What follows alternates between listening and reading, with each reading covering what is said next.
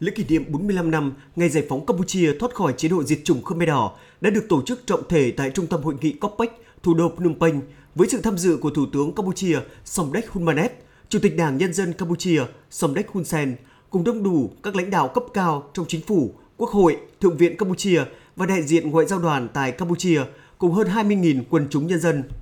Đại sứ Việt Nam tại Campuchia Nguyễn Huy Tăng đã đến dự và tặng lãng hoa chúc mừng.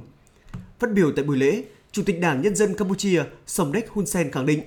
chiến thắng ngày 7 tháng Giêng đã giúp hồi sinh đất nước Campuchia, mang lại cho người dân tất cả các quyền tự do đã mất trong chế độ Pol Pot, chấm dứt thời kỳ đen tối nhất trong lịch sử Campuchia và mở ra kỷ nguyên mới, độc lập, hòa bình, tự do, dân chủ và phát triển. Chủ tịch Đảng Nhân dân Campuchia Somdech Hun Sen cũng nhắc lại hành trình sang Việt Nam tìm kiếm sự ủng hộ cho cuộc đấu tranh giải phóng dân tộc nhờ sự hỗ trợ và giúp đỡ quy mô và kịp thời của quân tình nguyện Việt Nam cũng như sự ủng hộ của lực lượng yêu hòa bình và công lý trên toàn thế giới, nhân dân Campuchia đã lật đổ chế độ diệt chủng, giành được chiến thắng lịch sử vào ngày 7 tháng Giêng năm 1979 mà người dân Campuchia gọi là ngày sinh nhật lần thứ hai. Chủ tịch Đảng Nhân dân Campuchia Somdech Hun Sen nói.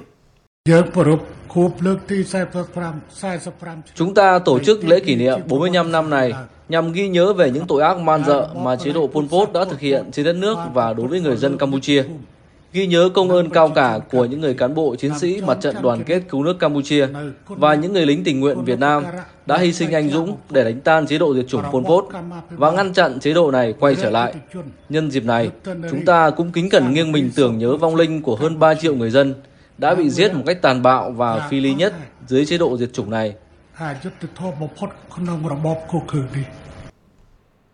Trong 45 năm qua, sau chiến thắng chế độ diệt chủng Pol Pot, Campuchia đã có những thay đổi mạnh mẽ, đặc biệt là trong 25 năm qua, sau khi Campuchia giành được hòa bình hoàn toàn, Campuchia đã hướng tới mục tiêu trở thành nước có mức thu nhập trung bình cao vào năm 2030 và tầm nhìn 2050 trở thành nước có mức thu nhập cao. Cũng trong dịp này, nhiều đơn vị, tổ chức và địa phương trên khắp cả nước Campuchia đã tổ chức lễ kỷ niệm 45 năm chiến thắng chế độ diệt chủng Khmer Đỏ –